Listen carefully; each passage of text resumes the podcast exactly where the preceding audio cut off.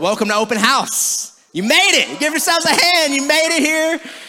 We are capping off our 21 days of consecration, prayer, and fasting. How many of you have found that time to be fruitful spiritually, emotionally? I will let you know we had testimonies. We, we had a, a night of worship here on Friday that was absolutely amazing. And we have heard testimony after testimony at this point of God doing absolute miracles from babies resurrected in the womb who were thought to be uh, a miscarriage and are now thriving and alive to insomnia that was plaguing people for years that now they're sleeping for the first time in years to people with digestive issues that doctors said, We're not quite sure. We hope after multiple surgeries to doctors saying, I know you're a praying person. I don't know what to tell you other than I guess God heard your prayer because your baby's better.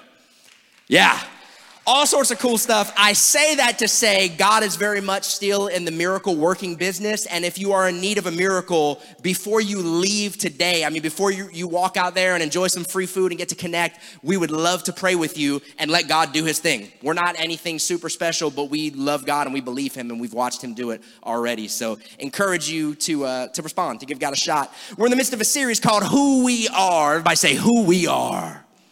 We're kind of going through our core heart as a church. By the way, my name is John. I'm one of the pastors here. It's nice to meet you. I didn't even introduce myself. Uh, th- this sermon is all about our, our core heart, who we are, who it is that we long to be, very apropos for the moment as you join us here for open house to get a feel for who we are. Last week, we talked about the Holy Spirit. We talked about the supernatural provision and power that God has given you and I to thrive in the ways that He intended emotionally and spiritually and in our relationships. If you've had questions about the Holy Spirit, if you've always wondered about the Holy Spirit and you missed last week, highly encourage you to check it out on our YouTube channel or our podcast. Search Greenhouse South Florida and you will find it there. This week, I want to talk about the one defining factor that delineates the way of Jesus or Christianity from every other major world religion. It is the the crossroads moment. It is the defining point of the way of Jesus. And we're going to dialogue about it now. So if you'd stand your feet with me, just as a way to read and honor God's word together online, over there in Guyana. Guyana's got a open house. Everybody say, What's up, Guyana? We've got our Guyana crew joining as well. This is Ephesians chapter 2. Ephesians chapter 2, if you want to turn there in your Bibles, we will begin in verse 1. Uh, I would say it was quite miraculous, Dolphins fans, that we competed to the extent that we did with a third string backup QB. Yeah, yeah, much to be proud of. The future is bright let's get a really big helmet for Tua. Like, can we just like, you know those big hats that are in style? Do they make helmets like that? That would be glorious. Anyways, not the point. If you're ready to dive into the word, say, let's go. All right. As for you, Paul writes, you were dead. There's a peppy intro. As for you, you were dead in your transgressions and sins. He sort of levels the playing field here, speaking to humans, in which you used to live when you followed the ways of this world and the ruler of the kingdom of air, the spirit who is now at work in those who are disobedient. All of us, everybody say, all of us, we're all in the same boat here. All of us also lived among them at one point, at one time, gratifying the desires of our sinful nature, following its desires and its thought, and like the rest, we were by nature objects of wrath. But because of his great love, this is such good news. But because of his great love for us, God, who is rich in mercy, made us alive with Christ even when we were dead in transgressions. It is by, what does it say? Grace. That's a great word. Gracia. It is by grace you have been saved. And God raised us up with Christ and seated us with him in the heavenly realms in Christ Jesus in order that in the coming ages he might show the incomparable riches of his grace expressed, expressed in his kindness to us in Christ Jesus. For it is by it is by grace you have been saved through faith. And this is not of yourselves, it is the gift of God, not by works, so that no one can boast. Would you join me as we pray? Jesus, reveal to us afresh and remind us again about the potency, power, and necessity of your grace. In Jesus' name, all God's people said, Turn to your neighbor, you can give him a high five as you find your seat. It's going to be a good day.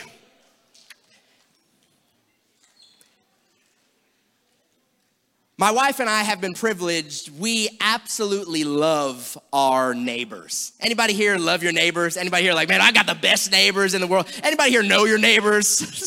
so you're like, I feel attacked. Okay, I get it. The modern reality of garage door closing, right? But but my wife Nancy and I, we moved into our first home a couple years ago, and our neighborhood is just awesome. We do a bunch of stuff together. Uh, we'll do block parties, we'll do cornhole tournaments, we'll do we'll get together and watch football games. I mean, it's just glorious. And a couple of weeks ago, during the college football playoffs, uh, we had a, a, neighborhood cornhole tournament, and so we were sitting out there connecting with our neighbors, eating some food. Everyone brings a dish, and we're watching TV outside. We set up have a whole little setup that our one of our neighbors does, and so we're out there, and one of our neighbors begins to tell a tale and and I felt like it reflected the moment that we live in culturally. She's like, "Man, I had a crazy experience today at Publix." Like, Please share.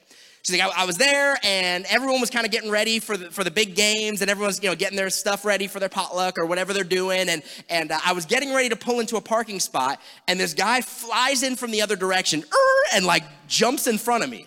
She's like, and I was like, okay, all right, cool. Like, you know, there's a big enough parking lot, like you can find one. And uh, she's like, I was like, that's that's crazy. And she's like, well, that wasn't the worst part. She's like, he gets out of his car. I'm just like waiting, ready to go along. And, and this is pro- she's probably in her late 60s, mid to late 60s, and a sweet lady, but not like a foreboding presence, right? She's just in her car, and she said the guy gets out of his car, walks up to her window, and goes, She's like, okay, tough guy. Like, it's middle-aged man, like bowing up to this this lady, this like almost grandma, and and she's like, it was so weird. And the more I thought about it, the more I'm like, I actually don't think that's weird. I actually think that's indicative of the age in which we live. If you live or work in the service industry right now, as I've talked to friends who are in the service industry, I was like, hey, how has the pandemic, like, has it changed anything now that we're kind of in this post pandemic era, kind of pandemic y, whatever, endemic, whatever it's called? Have people changed? And the unanimous piece of feedback is, oh, yeah. Here's how they've changed over and over and over. I've heard it. People just seem less gracious. They're, they're more prone to be upset. They're more demanding. They have higher expectations. They're way less merciful and understanding than they used to be. People, we, I need you to understand, we live in an age of anti grace. We live in the bow up at the lady who you thought was trying to take your parking spot, weird flex age. We live in an age of anti grace. The age that we live in right now, it is merciless and it is shame evoking. We live in an age in which if you cross me, then you're dead to me forever. We live in this kind of age. It destroys this era, this moment in which we live. It destroys our relationship with people because when there's no room for grace, the only ones who thrive and survive are the perfect ones, which equates to nobody. Oh, that was a bad song. Y'all know your pastor's got to pass. All right, nobody, right? Nobody. But if we're not careful, we do not merely inflict this on other people. If not careful, we drag this into our relationship with God. This is the problem of religion. My guess would be if I polled the majority of us in this room watching online over in Guyana, if we were asked, do not consider ourselves to be religious people. We're probably more inclined to say we're spiritual or we believe in having a connection or a relationship with God. Why? Because we have experienced, many of us, or we know some of us, that religion has a way of destroying everything.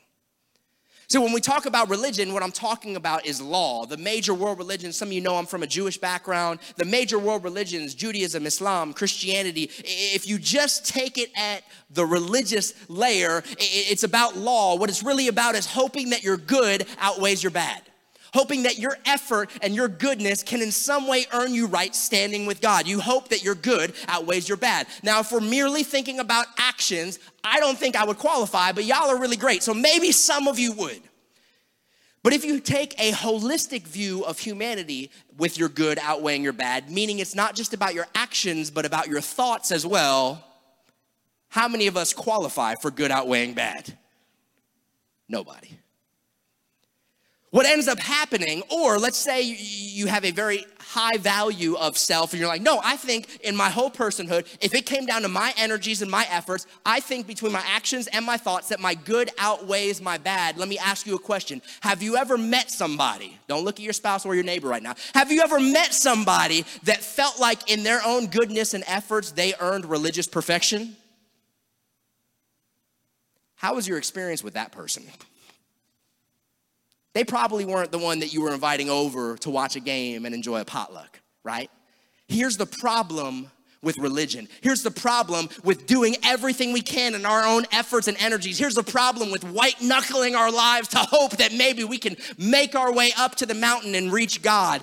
Either we feel like we accomplish it in our efforts and we become absolutely prideful and spiritually narcissistic, or we have what I would argue is a more accurate view of self, and we wallow in despair and dejection because we know there's no way we could accomplish it on our own.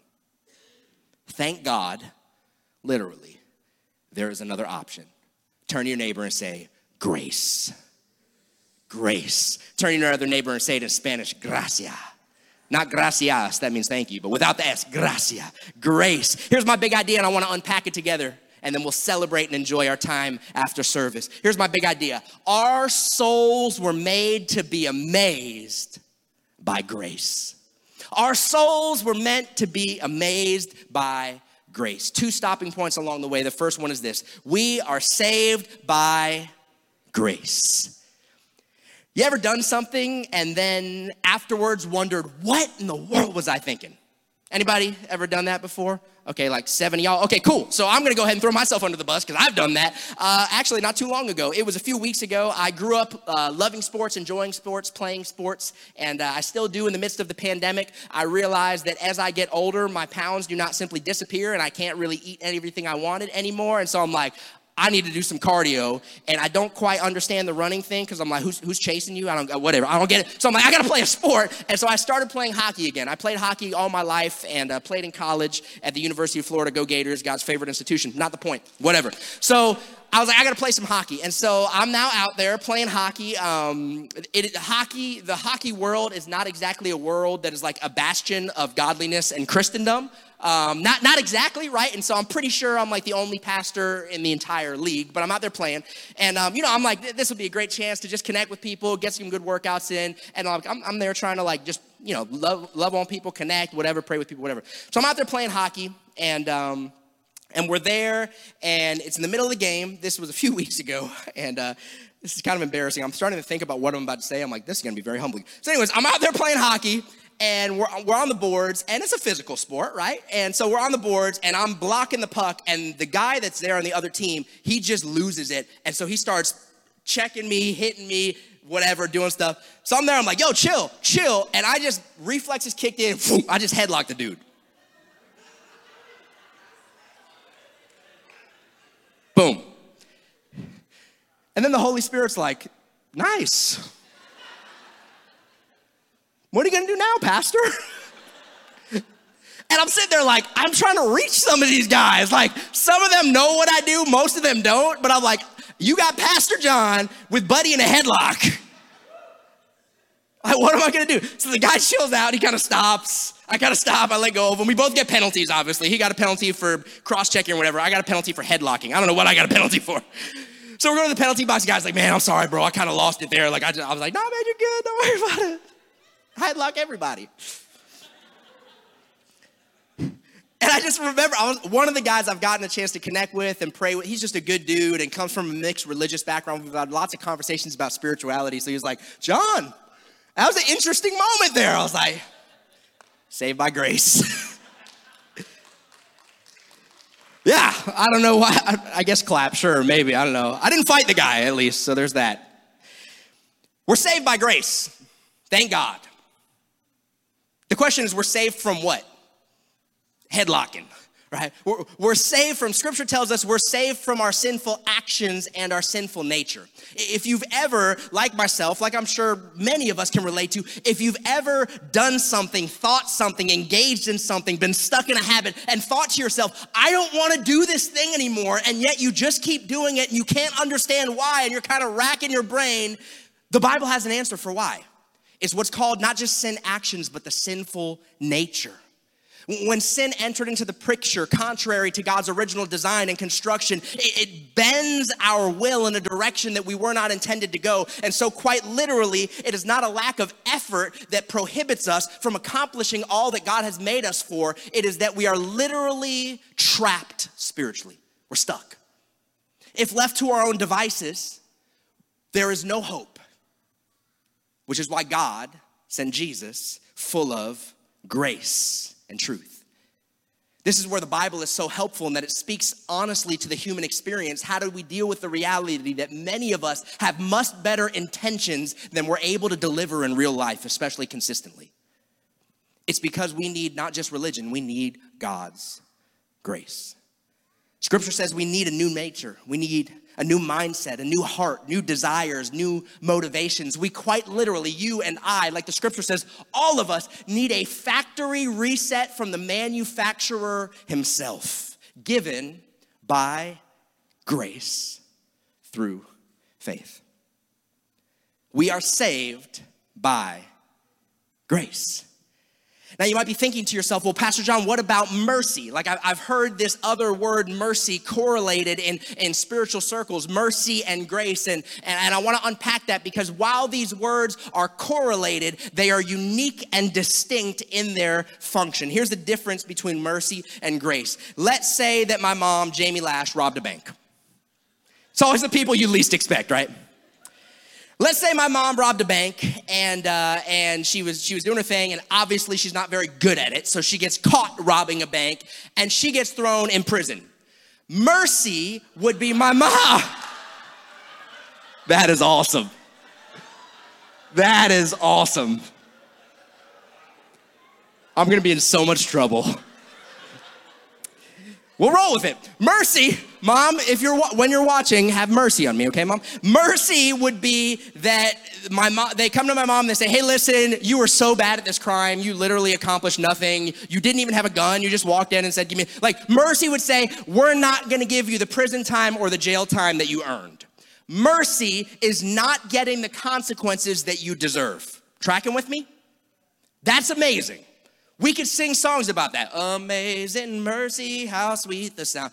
But grace is like mercy on steroids.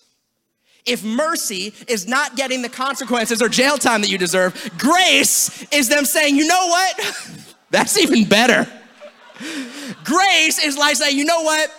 Not only are we not gonna throw you in prison, we're gonna give you a yacht with some dollar bills and we're gonna go have a blast. You're gonna get, it's gonna be amazing. Mercy is not getting the negative consequences that you deserve. Grace is not getting the good things that you don't deserve.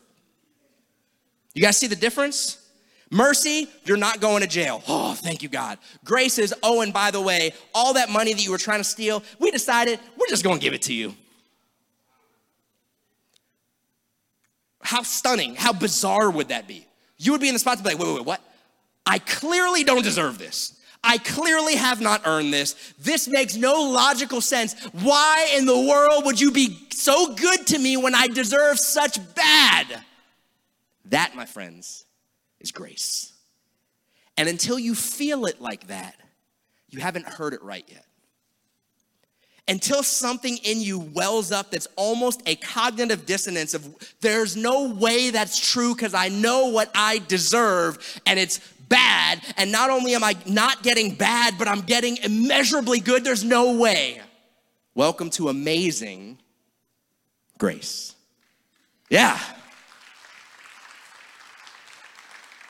We were created for it. Now, I think many of us in this room, many of us online, many of us over in Guyana, we understand this component, but I think we miss it here. Point number one, we are saved by grace, but point number two, we are changed by grace. Now, this is crucial. This is where we end up often spiritually going off the rails. This is where we often end up sitting frustrated, not because of God, but because of us and our approach. Listen to the words of Paul to Titus in Titus 2. He says this For the grace of God, now listen, key in, the grace of God has appeared and it offers salvation to all people. It teaches us to say no to ungodliness and worldly passions, and to live self controlled, upright, and godly lives in this present age. Paul says it is the grace of God that teaches us to say no to ungodliness. Not effort, not striving, not internal inherent goodness and religiosity.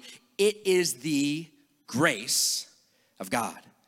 We are saved by grace and we are changed by grace. Now, here's our dilemma. Maybe you can relate to this. I know I sure can. It is so tempting to start a race in effort, realize quickly it's exhausting and it's futile and you can't do it.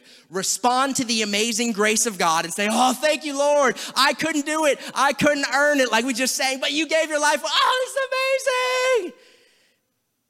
And then all of a sudden, you grab the wheel once again and say, And now, God, I'm gonna show you you picked the right one on your team. And it's so tempting to start a race in grace and somehow, without even realizing it, shift to effort and earning. Listen to this. This is our heartbeat from our core docs. This is what we have penned and deeply mean and long to be. Hear our heart here. We are justified by grace through faith, and we are sanctified by grace through faith. I'll explain those two words right here. Perhaps the greatest theological contribution of the Protestant Reformation was the second of these two, and perhaps the greatest theological challenge of most believers is precisely this. Although they believe that the grace of God is enough to justify or forgive and pardon them, the work of Jesus on the cross, they functionally believe that future growth and progress will be the result of their hard work and striving. In other words, Jesus got this ball rolling, but I'll have to take it from here. Please don't miss this. When we allow our sanctification, this is the ongoing progress that God is working in our souls of becoming more and more like Jesus. When we allow our sanctification to feed on our justification or the finished work of Jesus on the cross, we thrive. But when the opposite occurs, and we base the stability of our justification or right standing with God on the instability of our sanctification, the ongoing process by God's grace and His Spirit, we fall deeper into sin and despair. It was the unmerited favor and work of Jesus that saved us, and it is the unmerited favor and work of Jesus that grows us. Our teaching will clearly involve moral imperatives and instruction, yet it must find its roots in the finished work of Jesus on the cross and the ongoing work of Jesus through his Spirit. Gospel freedom, not legalistic guilt, is a fuel for every call to obedience and mission. We are saved by grace. It's beautiful, it's profound, it's game changing, and it's true. Let me put this into everyday terms to hopefully help this deep theological construct sink into our hearts in a way that might be easier for memory recall. How many of you in this room like to run? Any runners at one time? I don't know who's chasing you, but good for you. That's good. My wife likes to run. Um, let's imagine that you decided that you would go for a run and um, you had to get from here to, let's say, California, and you're like, bet, I'm a run. Right? Let's take this as an operating metaphor for religion for just a moment. So you decide, here to California, great, I'm a run. I've done a marathon before. How hard can it be? And you just take off, you got your little running shoes on, your Brooks or Saucony's or whatever you wear, and you're just, you're just going. And so you, you start going and, and, you get a couple hours in and you've got your little hydration CamelBak thing and you got all your stuff and you're going and, and you're, you're a couple hours in and you start waning. And do you think you're gonna make it, by the way, to California? Anyone think you're gonna make it to California? No, okay. So you're going there, but you're dead set on, you, you can do it. And so you're on your way there and, and you just, you are about to pass out, drop dead. All your water's gone, all your food is gone. Like you're done, it's game over. And then along comes a vehicle at your side. And it's probably your mom, because let's be honest, we're all still here alive. Mom, and listen to this. I'm still alive because you were praying for me. I'm trying to dig myself out of a hole here. And um, So a car comes up alongside of you and they're like, hey, you need a ride? And you're like, you can't even get a word out. And they bring you into the vehicle. They've got hydration there for you, probably an IV at that point. They've got some food. They give you everything that you need. And you are just so worn out, you just pass out in the car. And they continue to drive you on your journey, right? You tracking with this analogy? And then let's say that after a few hours of rest and rejuvenation, you're feeling good, you're hydrated, you wake up and you're like, hey, where are we at? And they're like, oh, we're about in the panhandle, or Zach would call it lower Mississippi. And you're like, okay, cool. And so you're there in the panhandle, Alabama, lower Alabama. All right, got it. There we go. Lower Alabama, got it. All right, so you're there, you're like, all right, cool. Um, this sounds great. I think I'm gonna take it from here.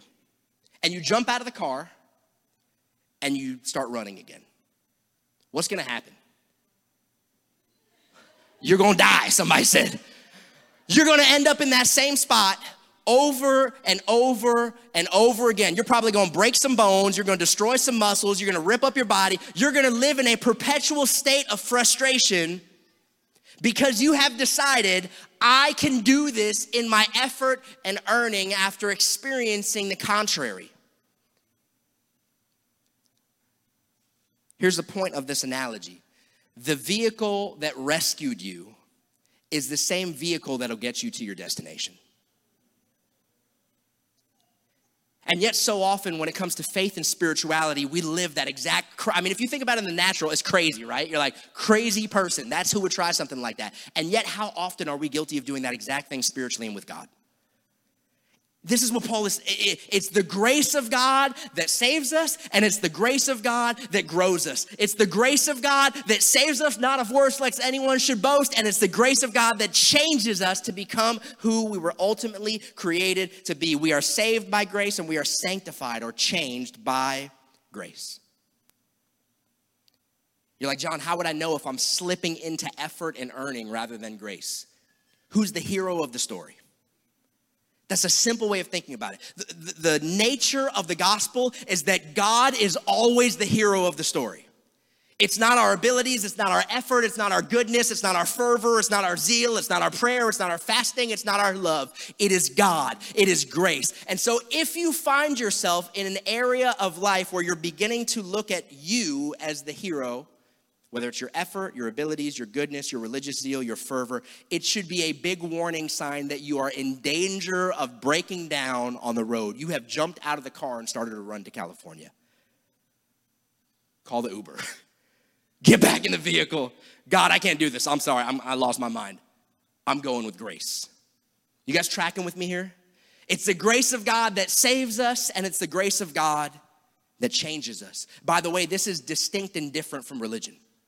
Religion teaches that if you mean it enough, you can get everything together. You can sort of spiritually pull yourself up by your bootstraps and make it happen, which means you either feel like you're accomplishing that and you get self righteous and prideful, or you know that you're failing at that and you wallow in despair.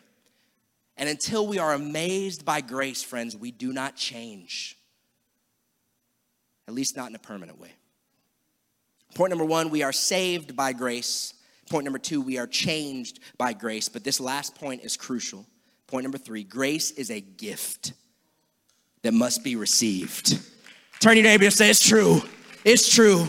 Grace is a gift that must be received. Grace is a gift. My wife and I, Nancy, we have two children. Our oldest, Liam, is six. Our youngest, Lucia, is three. And these kids are precious. Thank God above these kids, at least right now, get along fairly well. And so they enjoy playing with one another and they'll go out in the backyard and play and have fun. And it's awesome. But every now and then, you know, the, the, the carnality of things kick in and they'll be arguing and complaining. And one of the things that baffles me the most, though, is when they brag about stuff that they did not buy. Y'all parents know what I'm talking about? Like Lucy would be like, ah, they start doing the nan and boo boo thing, which how has that survived this long? I have no idea. We didn't teach them that, but it's nan and boo boo, and like, ah, and they get all mad and upset, and Lucy's bragging about this lollipop, or Liam's bragging about this toy, and I'm like, y'all, how much money do you have in your bank account? None. Everything is dad's. I'm like, this is crazy. How crazy would it be to brag about something yet you did not purchase, right? Exactly. Exactly. This is what Paul's saying. Look in Ephesians 2, verse 8. He says, For it is by grace, the unmerited favor and gift of God, that you have been saved through faith. And it is not of yourselves, it is a what? Gift from God, not by works, effort, or earnings, so that no one can boast. It's the gift of God so that no one can boast. If we're not careful, we look like little Liam and Lucia bragging to our siblings about a toy that we did not even purchase. It was simply a gift. A lot of times they get a gift just because I love them, not because they earned it. See, nothing kills relationships like boasting. Am I right? Nothing kills a relationship like arrogance and pride. Nothing kills a relationship like a feeling of entitlement. This is why we need amazing grace. When I live by anti grace, I'm prone to boasting when I'm performing well or despairing when I'm performing poorly, which is why we need grace. Check this because grace, gracia, leads to gracias. Grace leads to gratitude. That was kind of like a bilingual point that I didn't intend. I really like that actually. Grace leads to gratitude. This is interesting. Um, I sort of geek out on, on secular brain science, cognitive neuroscience, and what we're finding about the brain because we're stumbling on realities that God's known for thousands of years because He designed them in us. And we think we're, we're, very elevated in our thinking, and God's like, yeah, who do you think made that? And um, here's what we're learning from cognitive neuroscience we're learning that gratitude, beginning your day or ending your day with gratitude, has massive human flourishing components to anybody who lives in that way. So if people live their life with intention to begin their day in gratitude or to end their day in gratitude, they flourish emotionally, they flourish in, in terms of mental health, all of these different things. When we can think of things to be grateful for, we thrive. Which is why we need grace, because grace leads to gratitude. This applies to us and God and how we relate and interact with God. This also applies to our relationship with people as well. Here's what I need you to get your relationships need grace if we're not careful in our relationships, we construct our relationships in the era that we live in, which is an era of religion and law. You do better, I'll do better. You do worse, I'll do worse. It's back and forth, it's law, it's action based. Your relationships, though, if you're here and you're not yet a Jesus follower and you're like, man, it, it all seems so theoretical, pie in the sky, oh, I assure you, it is absolutely life changing for eternity and in the here and now. Your relationships, it's not just your soul that needs grace, your relationships need grace. Why? Because when grace enters a relationship, everything becomes a gift. And when you have received a gift, the response is one of gratitude versus entitlement. And we've all experienced this to be true. Relationships, roommates, friendships, family members, marriages thrive in gratitude and wither in entitlement. Amen? When we become people who receive and operate and live out of the grace of God, we are able to experience a reality that not just transform our perspective of God as a good gift giver full of mercy and love, but trans- transforms our perspectives of ourselves, ones who have been gifted grace and a get out of jail free card and, and money in the bank that we did not deserve. And when you are operating in grace with God, guess what you're more prone to do with people? Give grace mercy, undeserved favor. Here's the application for this week. I, I, would love for us to be people that get increasingly fluent at living out this reality, where we gaze at the gift of amazing grace on the cross until it moves you to gratitude. I, know a lot of us in this room, maybe online, maybe in Guyana, you've heard it so many times that you're like, yeah, yeah, yeah, yeah, I know, uh, Jesus died on the cross, I know, yeah, yeah, yeah. But if it doesn't move you like the pictures of my mom in jail move you, oh my goodness, this is crazy. If it doesn't move you like, wait, I should be doing that, and, and then he, if it doesn't move your heart with a, I cannot believe that, hold on a second, look at it again. Ask God to soften your heart to a point that it does. Gaze at the gift of amazing grace on the cross until it moves you to gratitude. Why? Because gratitude with God usually translates to gratitude with people as well. If we were to become those who are fluent in the language of grace, if we were to become those who are not those who boast because we received a gift from God and we can't even boast, it was a gift from Him, His mercy. Guess what? We are going to be those type of people that lavish and begin to lavish grace on other people. Your relationships need grace. Grace will save a soul, grace will save a marriage, grace will save the worst of situations. The relation, I'm telling you, the, the relationships that you, that me, that we have always wanted are found on the other side of our fully embracing of this principle of amazing grace. But grace is a gift that must be received. I, I was reminded again of a story this week that, that absolutely melts my heart every time I hear it. It's a story of a girl who who grew up. Her mom and dad loved her very much, but her mom had been severely burned and disfigured in a fire when she was just a little baby. And she knew this. She loved her mom when she was a little kid. It didn't really impact her that much, but as she began to move into adolescence and the teenage years, as we tend to do, she grew increasingly self conscious. And that self consciousness also applied to her mother. This experience sort of culminated her freshman year of high school. She had made it on the cheerleading team and she was at a competition and she was there cheering and and she noticed at one of her events her mom there in the crowd. The girl said we locked eyes and her mom was probably thinking it was going to be this special moment. She kind of she acknowledged that she, her mom saw her, she saw her, and and when they had their first break, the daughter went beeline it for her mom. She said, "Mom," and her mom was ready for this great moment, and she said, "Mom, why are you here? Mom, you embarrass me. The, the, the way you look, your face, it's, it's just an it's an embarrassment, Mom. Can you please just go?" And the mom was crushed as you can imagine. The mom leaves the gym. The daughter said she obviously started feeling bad. That was not her best moment, not her by any stretch of the imagination. So she felt horrible.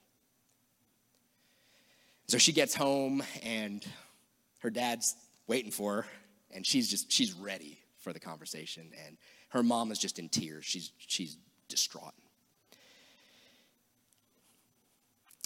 And the dad says, Hey, I, I know you've known about your mom's accident and the burns that she received, but it's time that you know why. He said, When you were just a little girl, there was a fire at the house, and and everything happened so quickly, and one section of the house collapsed, and we realized in the midst of the chaos at some point that you had been trapped in the fire, and at that point, the firefighters were not able to, and they, people were trying to figure out what to do. And your mom, before anyone could figure out the plan of action, she said, That's my baby girl. And she ran into the house. And she saved your life. He said, and what you have not realized up until this point is that those legs that you jump with are a gift from your mother. And those arms that you wave and these cheers are a gift from your mother and those lungs that fill up with air where you're able to exercise and run and jump and play are a gift for your mother. He said, and I need you to understand that this gift was given to you, but it was costly for her. And her scars are not her scars, they're yours. That gift cost your mom everything. The girl says from that point, she was never the same. See, grace is a gift, but it's a gift that must be received. I realize that not all gifts are created equal, and many of us have received free gifts and conferences and other places, and they were things that we were not looking for, and if we're being quite honest, they were kind of cheap.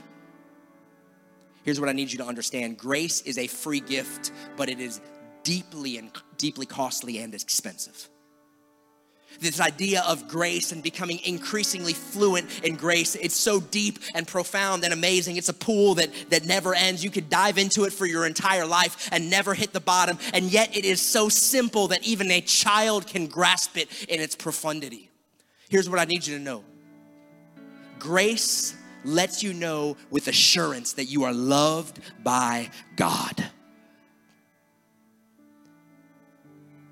If you're here in the room, if you're watching online, if you're over in Guyana, I need you to hear this and hear it clearly. You are loved by God.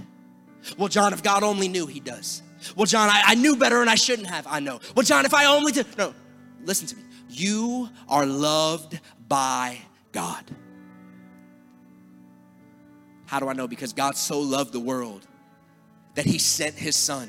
And he lived the life that we were required to live, and he died the death that we deserved. And his scars are not his scars, they're yours, they're ours.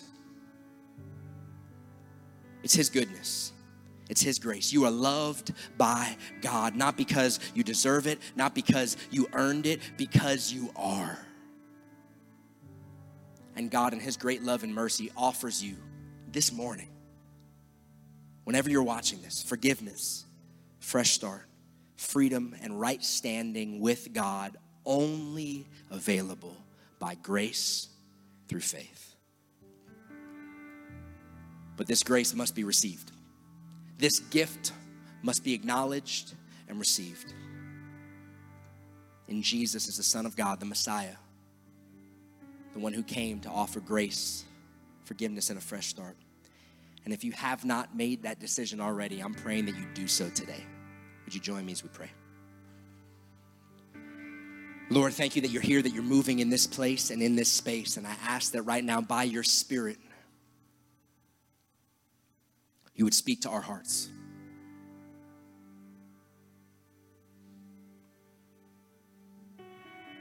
Lord, right now, all around the room, for those watching online, for those joining us from Guyana, God, would you move and speak by your Spirit and convict and convince us of your kindness and amazing grace?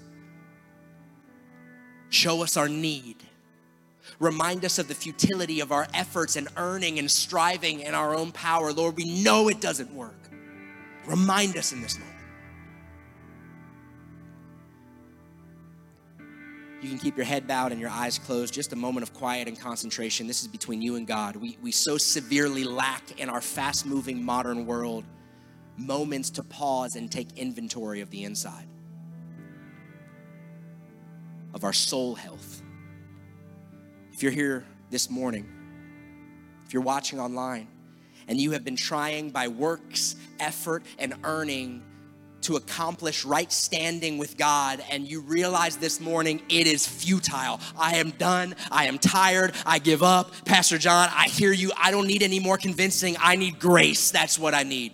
Here's the great news it is available to you right now. It is available to you in this moment. It is available to you today through faith in Jesus as Lord, leader, Savior, and forgiver. You say, What do I do? You ask for it wherever you're at right now, in the room, online, in Guyana, you can pray a prayer from your own heart along these lines Jesus, I need your help. I receive your grace. I, I can't do this on my own. I surrender. You, you got me. I need you. I want to follow your path. I want to follow your way. I want to receive your grace. You're the Lord. You're the leader. You're the CEO of my life. I'm following your lead. I'm taking your cues. I'm done doing it on my own.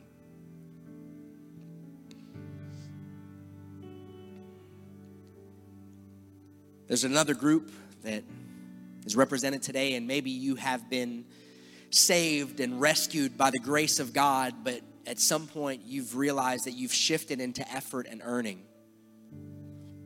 and you've been striving to change with your own power and grit and determination, and you're tired, you're frustrated, you're beginning to lose hope, here's the great news. Hear Jesus' invitation come to you, come to me, all you who are weary and heavy burdened, and I will give you rest for your soul. That's grace language. Take my yoke upon me and learn from me. My yoke is easy, my burden is light. I want to invite you to receive deeply afresh the grace of God. Say, God, I recognize areas of my life where I'm still falling short, where I'm still missing the mark, where I am not where I want to be, and where I know you want me to be. But God, I can't do it on my own. I need your grace. Like Titus says, your grace that teaches me to say no to ungodliness and worldly lust, to live uprightly. God, teach me by your grace. Why don't we stand to our feet And if I could get our prayer partners, some of our microchurch leaders and prayer partners to line the front here. We're going to close out together singing one final chorus of worship before we end service. And, and I want to invite you, if what you've heard this morning is resonating in your heart, I want to invite you to respond. And we've got a great group up here, different backgrounds, different walks of life, who have experienced one common reality the grace of God. They're not going to judge you, they really just want to encourage you and pray for you. If what you heard this morning is resonating in your heart, you don't quite know what to do with it, if you want to make Jesus Lord, leader, and forgiver, if you need to return to the grace of God rather than effort or earning, if you just need a miracle in your life, we would love to pray with you and watch God do his thing, not by works, but by grace.